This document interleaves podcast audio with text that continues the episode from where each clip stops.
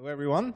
Uh, really delighted to welcome you all to this uh, luncheon talk, and even more delighted in many ways to um, welcome actually a Swiss compatriot of mine, Professor Christoph Graber. I should say, though, that we've never met in Switzerland before. I followed uh, his great scholarly work, um, but it took a while to get him to Cambridge and finally being able to meet uh, and, and talk uh, about interesting topics. So Christoph is a professor at the University of Zurich in Switzerland. He has a chair for legal sociology, as you can see here, uh, with a focus on media law. Uh, he's doing really interesting work. Uh, today we will hear about a book project and about the paper he's working on, uh, dealing with a really fascinating question, and that is uh, how do core values and, and even rights emerge? It's really I think, multidisciplinary, fascinating question, uh, and how also do such uh, rights ultimately make it into law or into constitution. So Christoph will talk today about this concept of bottom-up constitutionalism. Uh, will uh, bring together different perspectives from different disciplines, and I'm already uh, looking forward uh, to a great conversation thereafter. Christoph, a very warm welcome we actually even made it snow today so that you feel at home and particularly welcome here in Cambridge. And we're uh, really delighted to have you here. Uh, as I said, it's, it's a fascinating topic. Um, and I'm particularly looking forward to uh, also bringing different theories together, also bridging the Atlantic uh, in, in many respects, as you, as you will see some of the concepts that uh, Professor Graber will introduce today are coming actually from, from German scholars of sociology that have been very influential uh, around the globe. And to bring it um, and use it um, uh, to illustrate some of the net neutrality debates in the US, uh, I think is a fun uh, way, also um, an intellectual uh, fun way to deal with a timely topic. So thank you, Christoph. Hi, everyone, and thank you very much, Urs, for this very warm introduction. Um, I'm really grateful and honored to be able to be here for the next uh, four months here at Harvard Law School and Berkman Klein Center to undertake um, a research project. And it is that research project that I would like to talk about today. Um, Urs already mentioned it um, briefly. What I'm interested in is the question, basically, whether we can observe the emergence empirically of a new constitutional right that is protecting the internet. So what I have in mind is not only a right that is protecting individual communications over the internet. What I have in mind is beyond that, a right that protects the internet as an institution.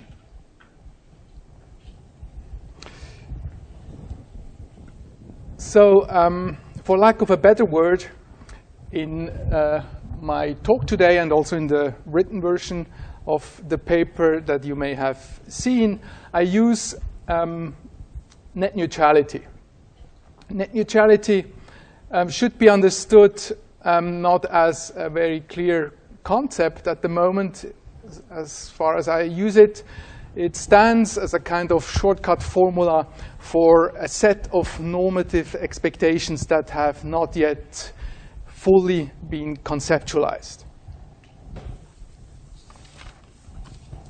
So I would like to invite you to look at these two questions. These are the questions underlying uh, my talk today and in a way also underlying my uh, entire research project. So the first question is the one that I already um, um, outlined. It is, can you observe a new constitutional right that is protecting um, the internet? Can you observe an, an, emergence of that new constitutional right? And then the second question, which is more uh, at the center of today's um, discussion, can such a constitutionalization process emanate from civil society. So, not uh, from the processes that jurists know that are prescribed for constitutional um, amendment, but emanate from the middle of society. I'm asking these questions in my capacity as a legal sociologist, so I try to um, combine perspectives of a jurist, I'm a trained lawyer, perspectives of a jurist with uh, the perspective of social theory. And that can be tricky at times. You um, will see that already um, when I use the term constitution. I use this term in a very broad way. And at least um, for jurists, and I think especially in the United States, this uh, broad use can be rather provocative. So let me start with um, some um, introduction regarding the use of the concept of constitution, both in legal doctrine and in social theory. Now, when we talk about constitution, what do we understand in everyday language? We understand in everyday language, and also I think this is the understanding of jurists and of political philosophers, we understand something that refers to a written document, the US Constitution or the Swiss Constitution. So this is a formal understanding of constitution. This is the first way to understand constitution. Now, beyond that, uh, this understanding is usually focusing um, on a nation state, and nation state, and a na national territory. So, beyond that understanding, we find uh, also um, legal theorizing that uh, deals with uh, the term constitution also beyond national territories. Uh, we see that, for instance, in international law or in the law of the European Union. In international law, for example, um, the Charter of the United Nations has uh, sometimes been um, called a constitution of the world. And in the European Union, the Charter of uh, Fundamental Freedoms um, has uh, also been um, compared with a constitution of the European um, Union. So this is, again, a formal um, approach looking at a written document, but it is going beyond the national territory, looking at international context and looking at supranational European law. Now, beyond this formal um, way to look at constitution, there are also um, functional ways, sociological ways to look at the concept of um, constitution. Based on important theor theory um, of Niklas Luhmann, the famous um, German uh, uh, sociologist that uh, Urs uh, referred to, and the uh, British uh, sociologist Chris Thornhill, this functional perspective on constitution has been um, applied to look at constitutions still in the political legal realm. And this functional perspective um, identifies two specific functions that in a general way um, are argued to be present in any type of constitution that one can look at. And these elements are first a constitutive element and secondly a limitative element. Now, to become a little bit more concrete, what would that mean? If we look at the Swiss constitution, there we find um, chapters um, organizing um, the powers of the Swiss state, and that would be the constitutive aspect of the Swiss constitution. The limitative elements you find in those chapters of the Swiss constitution which deal with fundamental freedom, so limit the power of the state, and also in those chapters which deal with checks and balances or the division and separation of uh, the powers. So this is this understanding, this is functional, but looking still at the political, uh, legal um, context. So now my understanding of constitution is even broader, and it is based on um, theorizing that has been um, undertaken by Niklas Luhmann. Again, he was the forerunner also for this broader view, and then very importantly, David Sciulli, an American um, sociologist, and Gunther Teubner, a German um, legal sociologist. So Gunther Teubner um, has um, um, introduced the term transnas transnational constitution or transnational constitutionalization. Other words, synonyms that he has used is societal constitutionalism or civil constitutionalism. What does he have in mind with his theory? He is uh, actually also um, putting forward uh, a functional theory, and he um, invites us to expand these uh, functions to um, areas that are um, going beyond the political legal realm. So, basing on Niklas Luhmann's theory that we are in a world society where we have uh, observed a move from a territorial differentiation to a functional differentiation, we are in a world where there are function systems like um, beyond the law and politics. We have the economy, we have science, we have religion, we have education, we have health. These are some of the main function systems, and these, most of these function systems, they expand globally. And now the thesis of Teubner is uh, based on Sciulli and Luhmann that um, also these function systems, not only politics and the law, but also other function systems, develop their own constitutions. And he observes that by distinguishing these constitutive and limitative functions. Now, I would like um, very, very briefly to introduce the key stages of Teubner's theory of uh, societal constitutionalism or transnational constitutionalism. According to Teubner, um, this is a communicative process. So we should look at a specific subsystem of society. And what should we look at? What should we try to observe?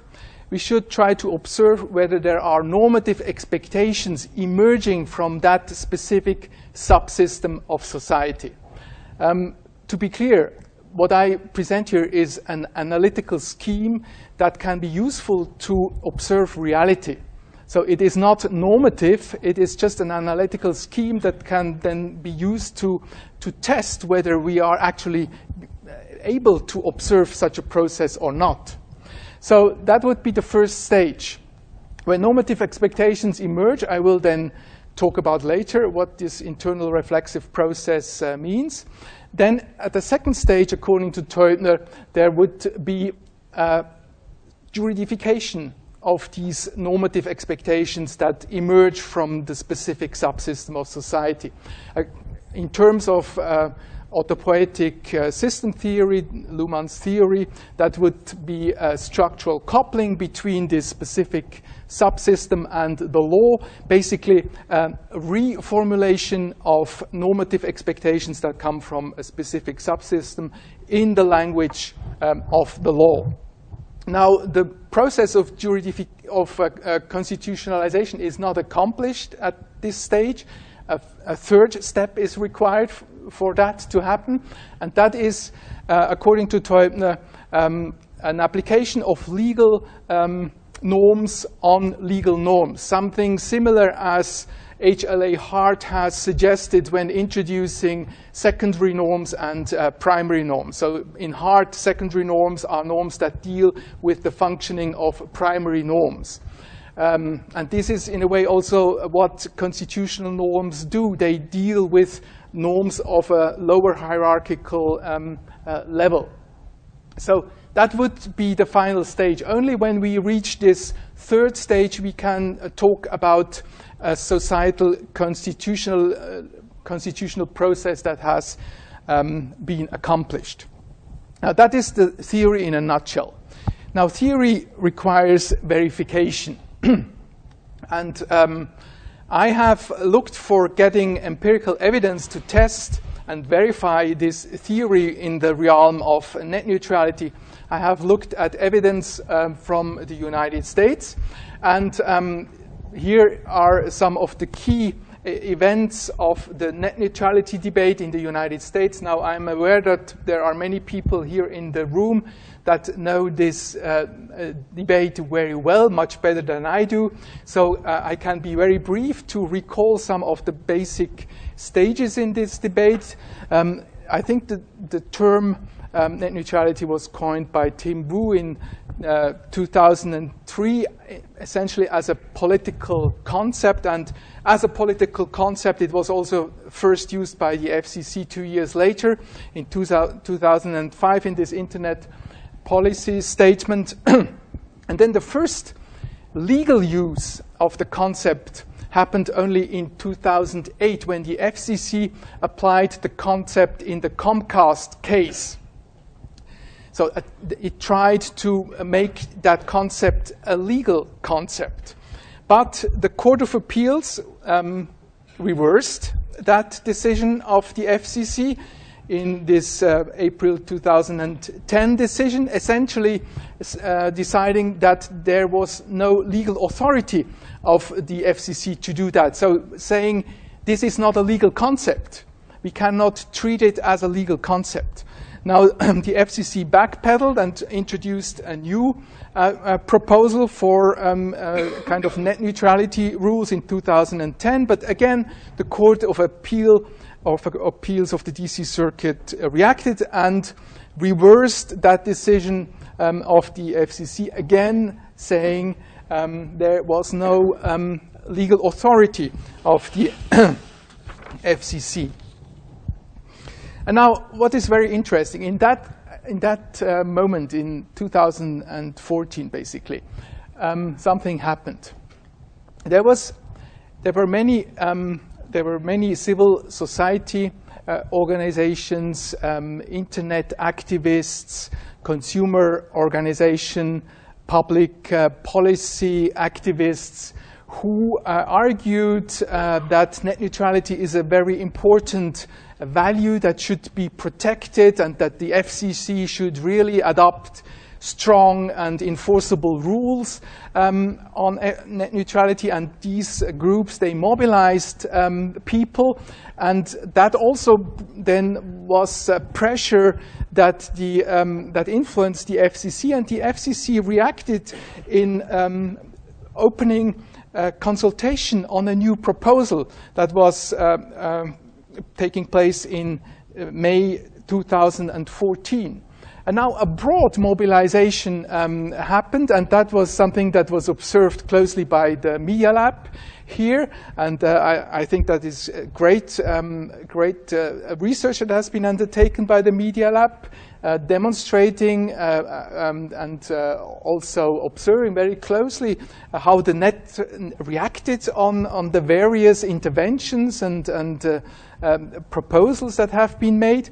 But what is fascinating that almost um, 4 million people filed comments on, these, uh, on this proposal of the FCC, and many people um, argued that um, actually um, the FCC should reclassify um, should reclassify broadband services um, as telecommunication services because, because before they were classified as uh, internet services, and so there was no authority for the FCC to, to uh, really um, to act.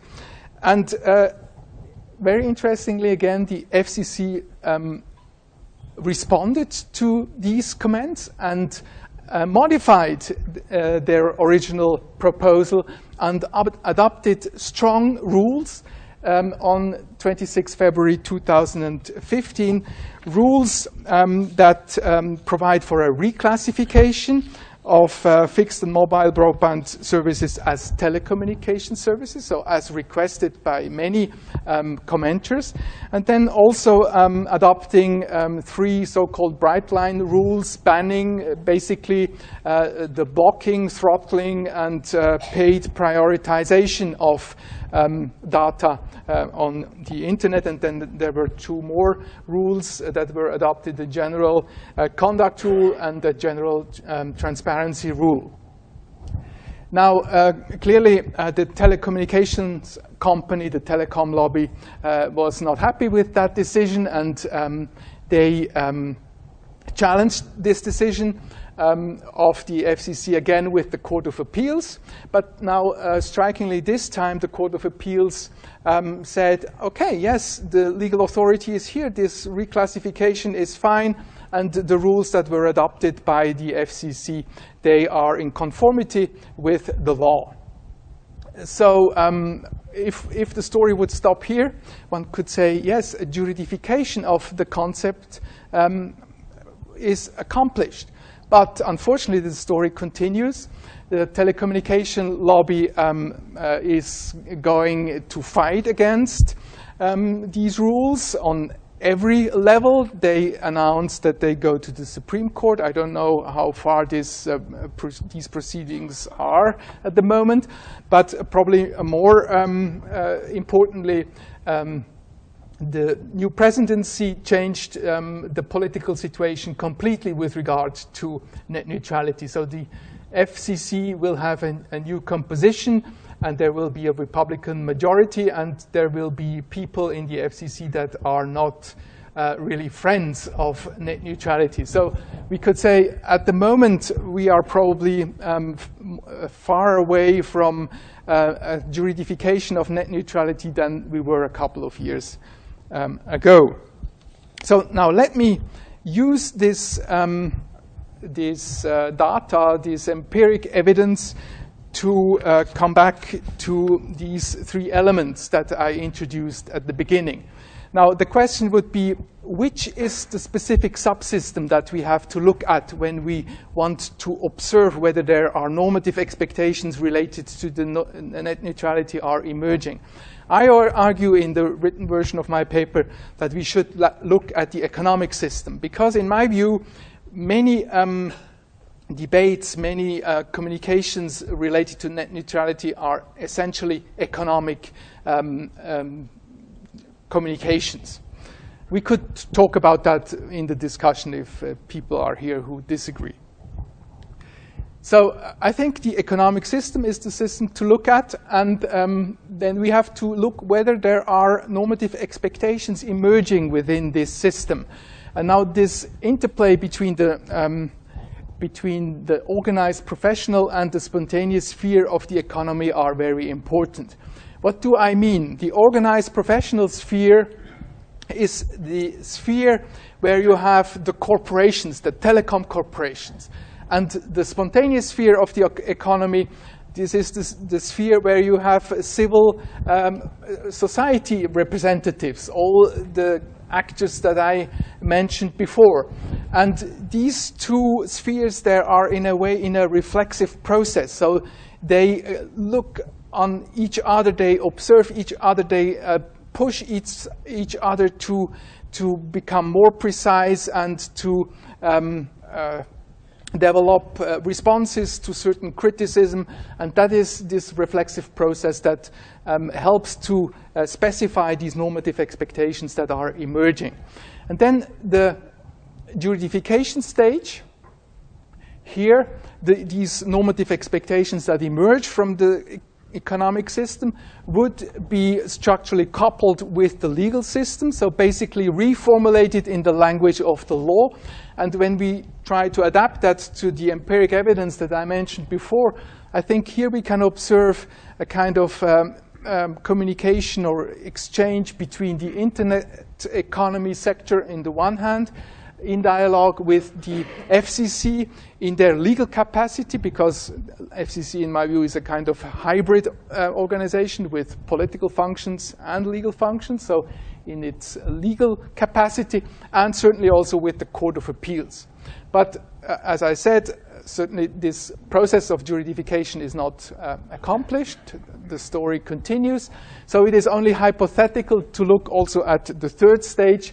Um, what would we expect, uh, or what should we expect um, at this stage? We would expect um, the development of constitutional structures, distinguishing in a binary um, code uh, between constitutional and unconstitutional. So essentially, the application of legal norms um, on uh, these um, juridified normative expectations that emerge um, from the economic system. So what we, what we ha would have are two um, reflexive processes. One reflexive process in the economic system, essentially so between the sp spontaneous and the organized professional sphere, and then another reflexive process within the legal system, uh, where basically uh, constitutional distinctions would then be applied. And in the case of the United States, I could think of the, of the Supreme Court of the United States that would finally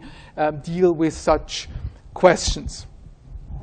But I mean, that scheme is not um, only ap applicable to the situations in the United States. It's, I think it uh, has a, a, universalistic claim.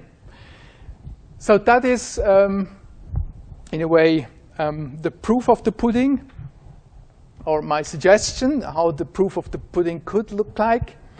Um, now, the final questions that, that, I would like you to um, think about with me is a very key question. If there is such a process of societal constitutionalism, how should we understand the relationship between such a development of constitutional norms and the formal processes of constitutional amendment? What would be the re relationship between the societal constitutional process and the formal constitutional process? I think this is a very, very difficult and very important question. So I'm very keen to hear um, your reactions afterwards. My suggestion is the following. When we have um, constitutional amendments, in many states there are um, supermajority requirements needed for amending the Constitution. This is certainly the case for the United States, and so there the stakes are very high, and uh, accordingly, uh, constitutional amendments happen very rarely. It is much um, more likely to happen in uh, Switzerland, for example, where we have um, referendums, and the referendum then is brought forward uh, to um, a votation of, of the people. And uh, the constitutional amendment is um, adopted when we have a double majority, a majority of the people voting, and a major majority uh, of the sub-federal um, political entities, the so-called cantons. Then if the two majorities are there, we have a constitutional amendment. And that happens in Switzerland all the time. Um, beyond these formal procedures of constitutional amendment, what we have is also the change of the constitution by uh, the way of, um, of uh, judges um, deciding and interpreting um, the constitution. Uh, this uh, is observable um, in Switzerland again. It is also observable um, in uh, Germany and also um, in, at certain um, instances it has been observed um, in the uh, case law of the Court of Ju Justice of the European Union. In Switzerland, for instance, um, the Swiss uh, Federal Court has been recognizing unwritten constitutional rights, unwritten uh, freedoms of the Constitution since 1959. Now, a last word on my view how this relationship between um, social constitutionalism and formal constitutionalism should be seen. I don't uh, see those processes in an antagonistic way.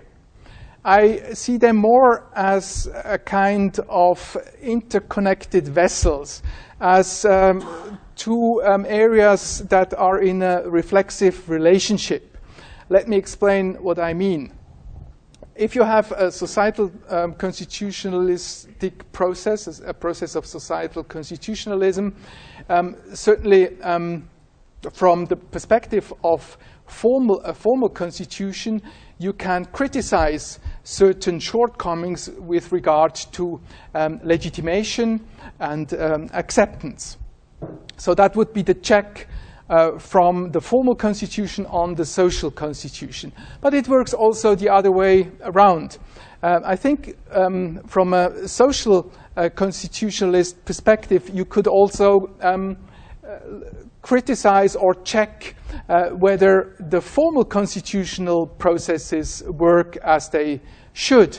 It can be the case that uh, actually in certain areas there is uh, an absence of a really living democratic um, functioning of the institutions, and there the societal constitutional processes could point to a requirement of reform.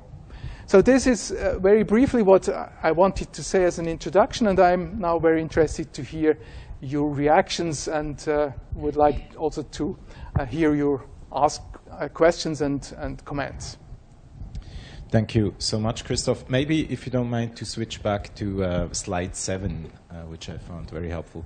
So, if I may kick off the discussion with, with a, a brief question, looking at this bottom layer here and the question of how normative expectations form, particularly in the paper, and, but also in your presentation, you highlighted that there is an interactive um, dynamic going on between somehow the organized uh, professionals. Uh, you use the telcos, the companies as kind of one example in this mm-hmm. category, and some sort of the less organized, more bottom up, more uh, distributed civil society participants and policy advocates mm-hmm. and consumer organizations and the like. And I was wondering whether you could say a little bit more about that and maybe also bring in Rob Faris, who has done research empirically on this question, looking at the net neutrality debate uh, specifically, as to what extent actually um, the, the, crystallization of these normative expectations results from this unorganized versus organized, or as to what extent, um, which is slightly in tension, I believe, to what you said, uh, it very much depends whether these normative expectations crystallize, that also the unorganized get organized, right? Um, you made this point in the paper where you said, well, that ultimately the unorganized um, got influential with the FCC required some sort of campaign. So I was just really interested mm. in are there really two sides at this level, unorganized and organized, or, or is it more a story of becoming organized? So that would be my first question. Yeah, thank you for the question. So um, the term organization is uh, sociological, essentially a sociological term that is usually used to describe um, entities that have uh, received a formal organization, uh, as for instance, uh, a corporation has received a formal organization. Uh, the term organized professional is used in that sense. I mean, the spontaneous sphere of the economy, all these civil society um, representatives, all these various dynamics, uh, decentered dynamics, they lack this kind of formal organization that would apply to a corporation. Uh, but you're right. In another way to look at the question of organization, not in this uh, formal sociological sense, it is clear that um, in the debate that has been uh, um, observed um, by um, the Media Lab, uh, it became clear that also um, civil society um, learned how to join forces and how to um, increase their impact in mobilizing uh, uh, people. And, and there, there were many uh, also very creative uh, activities and uh, interventions. John Oliver, for instance, I recall, made a huge difference uh, with, with a broadcast I think uh, in, in, England even, uh, about the US debate, and that had made a, a huge change in, in the debate and, uh, and was helpful to mobilize um, at the end four million people. So I do not see it as a clear antagonistic distinction, but more, I think it was a question of terminology. I see. Thank you. Rob, is this a good point where you can briefly summarize some of the highlights from your empirical study on uh, what has been going on in this debate? Sure, sure. I'd, I'd, I'd actually rather ask questions, but uh, yeah. Um, yeah, so uh, first of all, th- thank you so much for the presentation. It's fascinating and a lot to actually get one's head around. Um, what, what we observed in the net neutrality debate was certainly a division amongst the professional classes as to what the right answer was. And I don't think there was anything in that debate that actually answered those substantive questions about whether net neutrality was a good idea or not. Um, and then we saw the spontaneous organizing, as you describe, um, take place.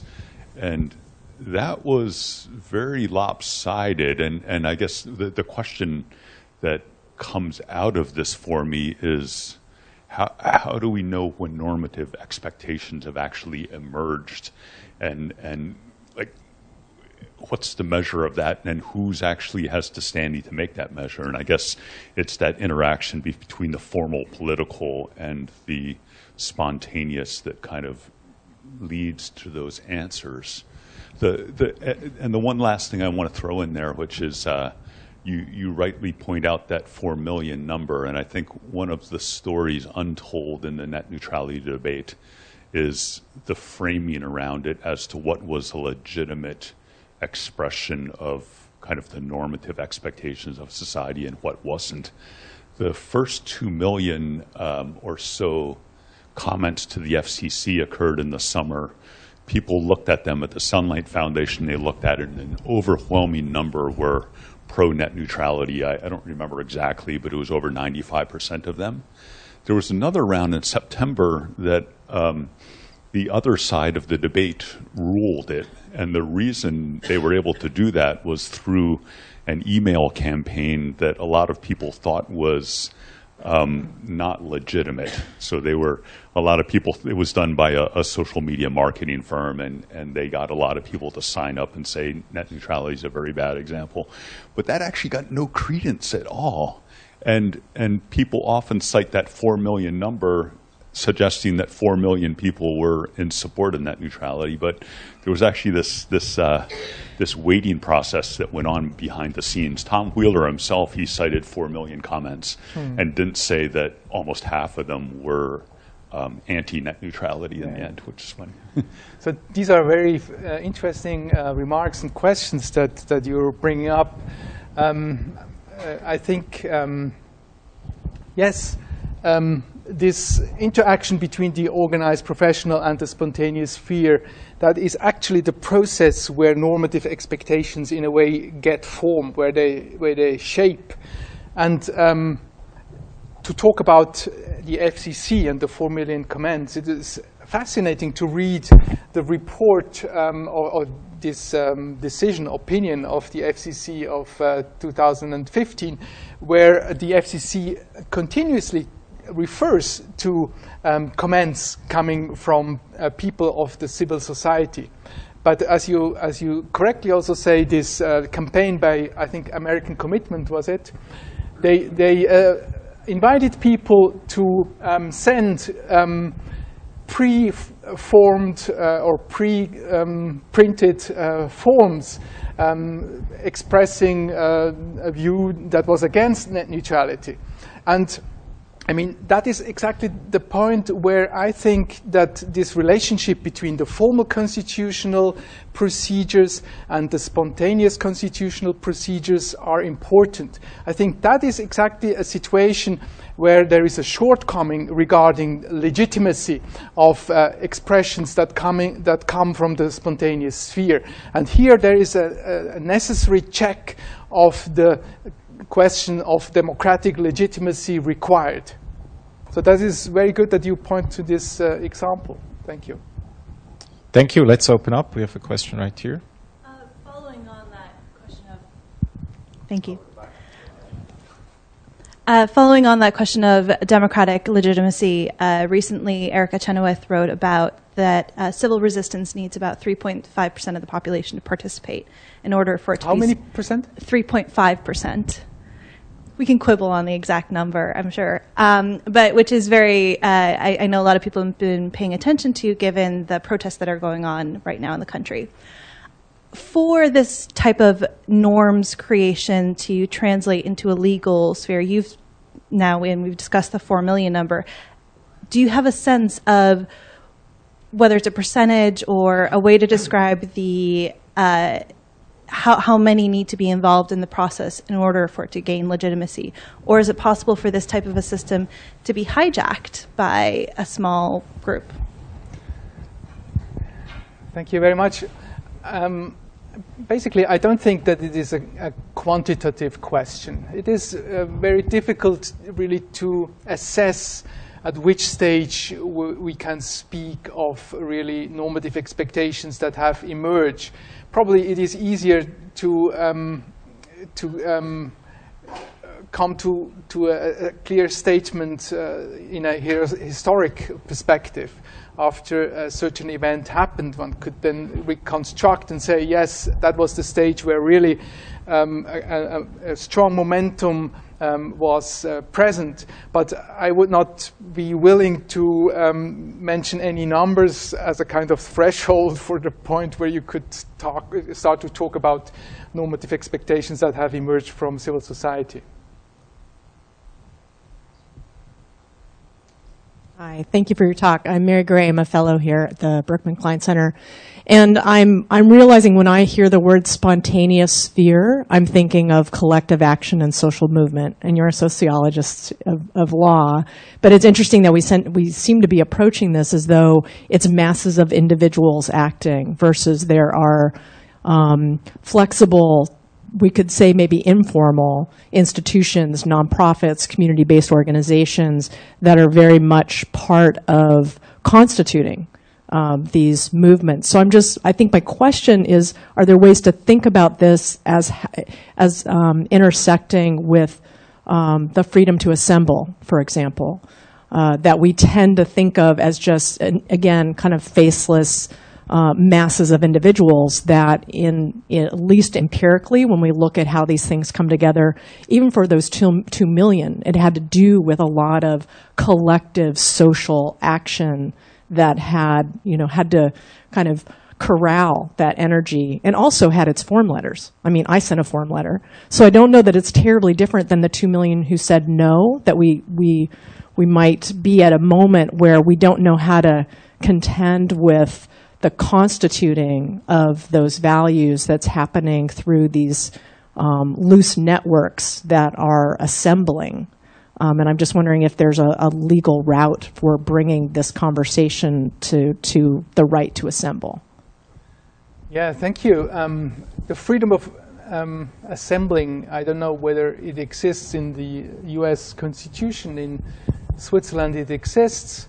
Um, I think I'm not an expert about the freedom of um, assembling, but uh, I would expect that it has in mind basically um, the people coming uh, together and meet in a way in person, face to face.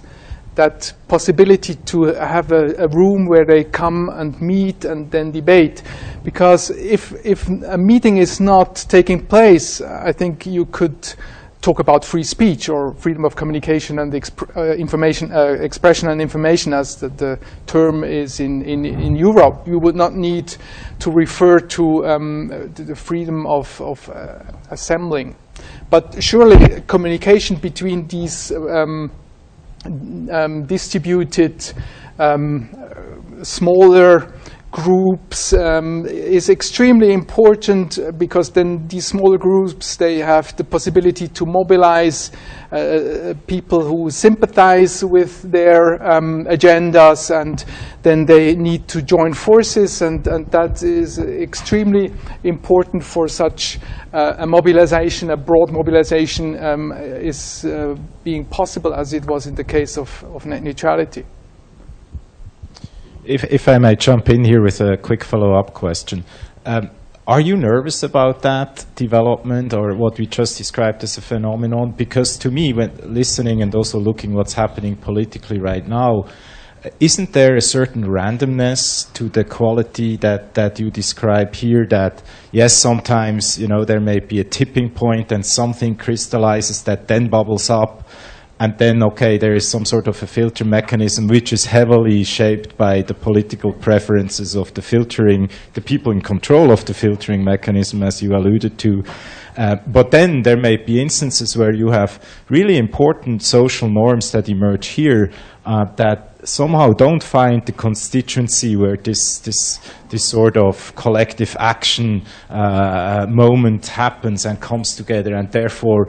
Uh, doesn't even get a chance to bubble up. Is that mm. something we, we should be concerned about, about this kind of some sort of randomness behind this?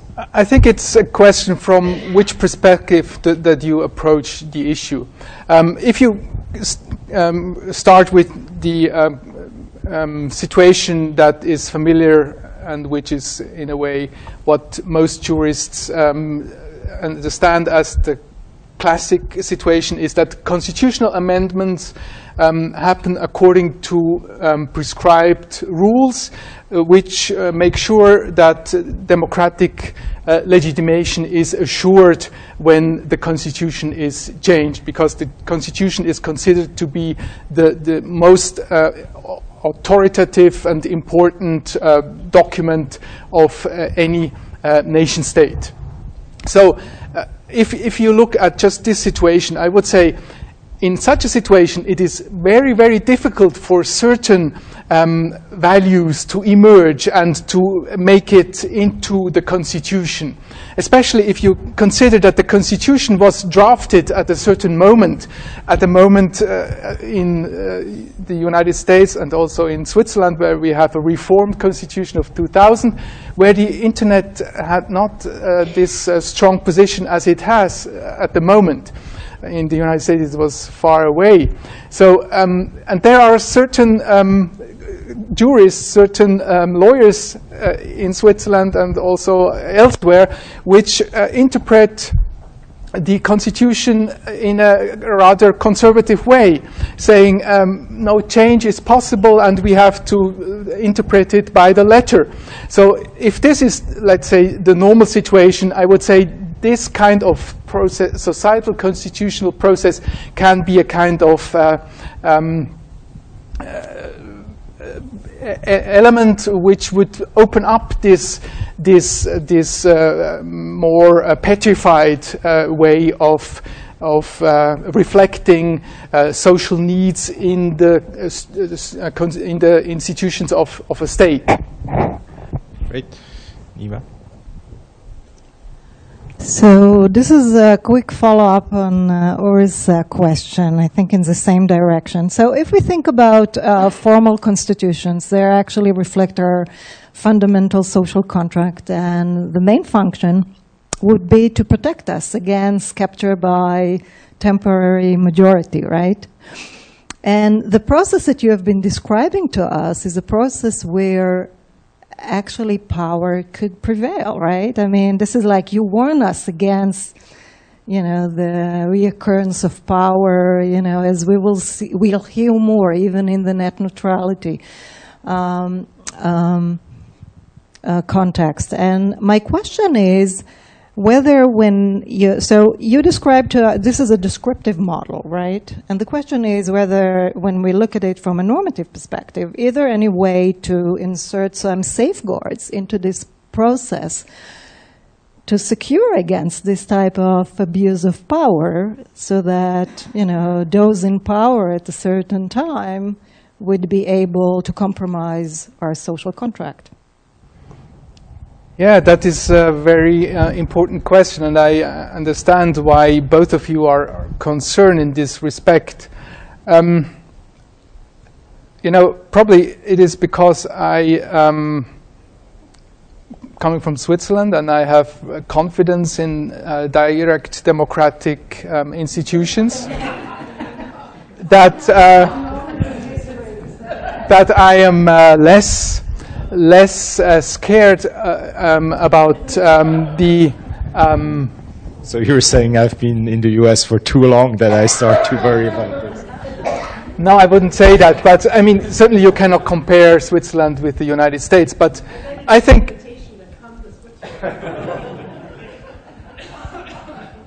no, but I mean, uh, Hannah Arendt, for instance, um, she was very um, concerned um, with the situation after the Second World War, and she um, uh, she had a, a, strong emphasis in uh, uh, making ideas of direct democracy strong. So she fought uh, all her life um, for more direct democratic elements. And I mean, you can, uh, if, if the people have all the time the possibility to express their views and are included in political uh, processes, then these people also learn how to make responsible use of their political rights. And certainly, in, also in such a situation where you have more, um, let's say, bottom-up influences making it into the uh, formal institutions, there is clearly also a need for checks. And um, at this stage of juridification, there is a first important check because here um, these self-founded normative expectations, they um, are checked by um, institutions, as we have seen in the case of uh, net neutrality in the United States. The uh, Court of Appeals of the um, DC Circuit is one of the institutions then, which then have this uh, possibility to check on the normative expectations that emerge. And also at the third stage, then actually this debate would then, let's say, enter also the constitutional debate, and it might be that then such a question is brought before the, court of, the Supreme Court of the United States, if we talk about the United States. And the Supreme Court would then have to decide how to see such um, a new emerging norm uh, on the basis of the existing rules that um, are in the formal document of the United States and also in the case law that has uh, emerged from, from that. So I share your concern, but I'm more confident with um, the possibilities uh, to have checks on such dangerous developments. Thank you. So I'm from Denmark, uh, an even more trustful uh, country, I think. Uh, I really enjoyed your talk, and, and especially the way you um, you use Luhmann um, for your framework. But I'm, I haven't. I, I must say I haven't read your paper, so maybe my question is is off uh, for that reason. But my sense from following the net neutrality uh, debate, mainly in Europe and mainly from a human rights perspective, is that the emergence of normative expectations actually didn't ar- ar- arise within the economic system, but from outside the economic system. And then eventually, those expectations annoyed or irritated the economic system to an extent where they had to, to take them in and deal with them. So, I mean, I'm a bit surprised that you say the normative expectations for net neutrality came from within the economic system. My, my reading of it is that the economic system kept opposing precisely those values. Mm-hmm.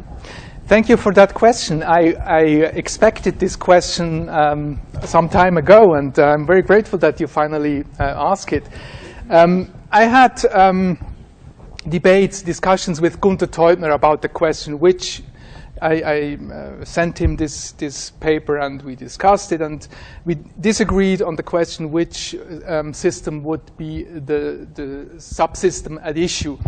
Teubner argues that there is um, a system um, like the internet. Internet is also a system for Teubner. And I um, disagree with him on that. Um, I had really to think uh, twice or even three times to, to develop my uh, argument against him because he is really a very strong thinker. But uh, my arguments essentially um, are based on a classical reading of Luhmann's theory. So Luhmann's theory, um, I don't ho- I hope that I will not bore you with too much details about that, is a communication theory. And there are classic communication systems that have been described by Luhmann, let's say politics, the law, economics, science, uh, religion, education, health, art. um, family. So these are some of the main systems that have been described. So if you look at a specific subsystems where normative expectations would happen, you should, if you apply Luhmann, um, then you should look at one of these systems. Now, Teubner goes beyond Luhmann and says the internet should also be considered as a system. And I disagree with him because, in my view, in my view I should talk then more about that. Um, this internet uh, realm it is about communication, but it is not itself communication. It is a technical means that can be used for people to communicate. It is a kind of infrastructure, and it is not itself a social system. So that is a short answer to your question, which would require a lot more um, debate, but I don't think that uh, most people here would be interested in that. Yeah, thank you so much for the talk and the paper. I wanted to ask one question, methodological, conceptual, about the Constitution. When would you say we could say that the formal constitutionalization has happened? Because if, if Supreme Court upholds FCC's rules, it does that not yet mean that, right? It only means that FCC's rules are not unconstitutional, but it doesn't say that there is a positive obligation. And, and connected with that, why do you think we should go through the Constitution to assure that? Because a descriptive claim net is neutral, so the practice and technology is such that it's neutral, and it comes from normative expectations, doesn't have to be descriptive of the Constitution. The easiest way to do it would be to pass an act of the Parliament. So do, do, do we really need to have that as a constitutional principle to have the neutral net? And on the last thing, which came about the democratic um, part. So I come from Poland, have strong ties to Germany, uh, to Hungary. So my belief in direct democracy and democracy has been shaken lately. And when you refer to Arendt, I was wondering, the, the, the, rights in the constitution and German constitution was not actually social contract of the German people, it was written and given to them by the Americans, are supposed to be neutral and obvious regardless of the, of the democratic majority. And with what we can see around the world now, wouldn't you say that in a way, even if there is no emergence from the societal constitution. There are some things, and net neutrality should be one of them, where the court should rule anyhow. There are many questions. Let me feel free to pick one. Yeah. Time's sake. Let me ask uh, the first question. So you're asking uh, at which stage uh, could we then say that um, this uh, third stage has um, been accomplished? Would it be sufficient that a court like the Supreme Court would say it is not unconstitutional. No, that would not be sufficient. It would require that a court, a constitutional court, be it the American court or another court or another type of, of institution, would say this is a new constitutional right. So, uh, compared to the S Swiss Federal Court, who said, for instance, in um, the 1960s, that um, freedom of expression and information is now an unwritten right of the Swiss constitution because in parentheses before that it didn't exist in the Swiss constitution in the written text. But the Swiss federal court recognized it as an unwritten constitutional right and that it had the effect that it had the same standing as the written constitutional rights that were to be found in the document so that was the first question. And um, do we need a constitutional right to protect net neutrality?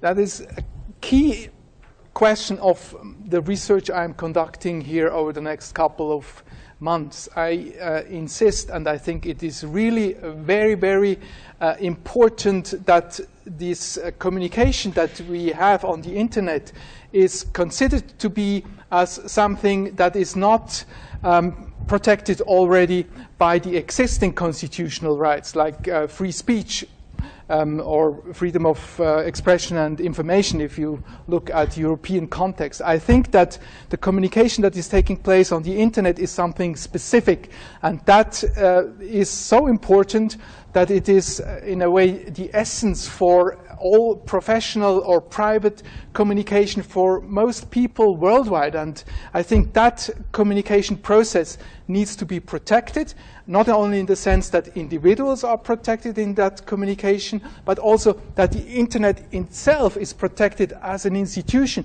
that not private powers can control that institution. And for instance, uh, Facebook in India um, introduced free basics in a way um, to argue, yes, we bring now the internet to the people, but having a hidden agenda behind and wanting to extend power uh, on these basic institutions. So I think it is really necessary that we have a, a, new constitutional right. What a powerful way to end this uh, luncheon presentation. Thank you so much. Uh, it was great uh, having you here. Thank you.